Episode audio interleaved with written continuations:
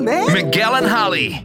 Mornings on Hot 101.5. Here's Holly O'Connor with what's trending in Tampa Bay. I'm gonna tell you what. Lil Nas X, I mean, is just hitting it out of the park recently. I mean, he just released Montero. He has uh, raised tens of thousands of dollars for different charities thanks to his tongue-in-cheek baby registry uh, that he had going along with the album release. Uh, by the way, if you're interested in, in donating to that, it's welcometomontero.com.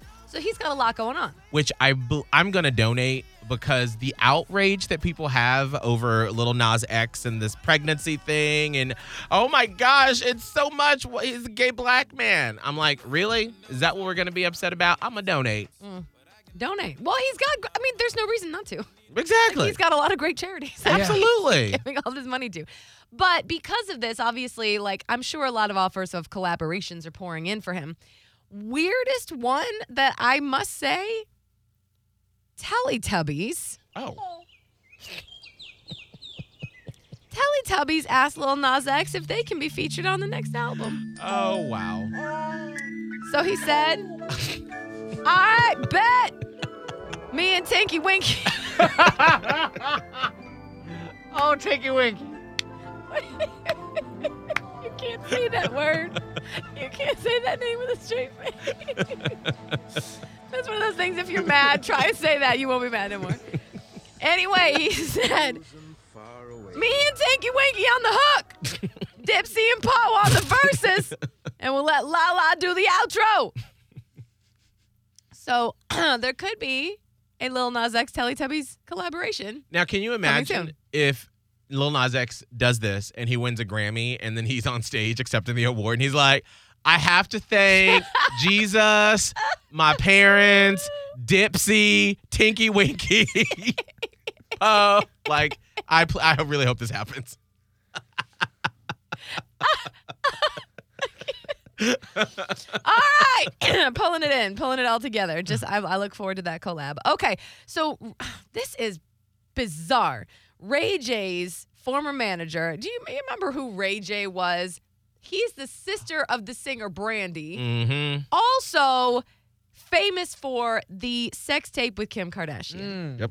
Many people will agree that this tape launched the Kardashians. Mhm. Period. Well, anyway, it was that infamous tape that got the whole thing started. Well, Ray J's former manager, a guy who goes by the name of Wack 100, Oh, whack. revealed on a podcast that there is another tape of Ray and Kim Kardashian, and he claims it's better than the first one and longer. But it doesn't sound like we're ever going to see it because Wack 100 uh, claims he there's only one person that he would give the tape to to be respectful, and that is Kanye West.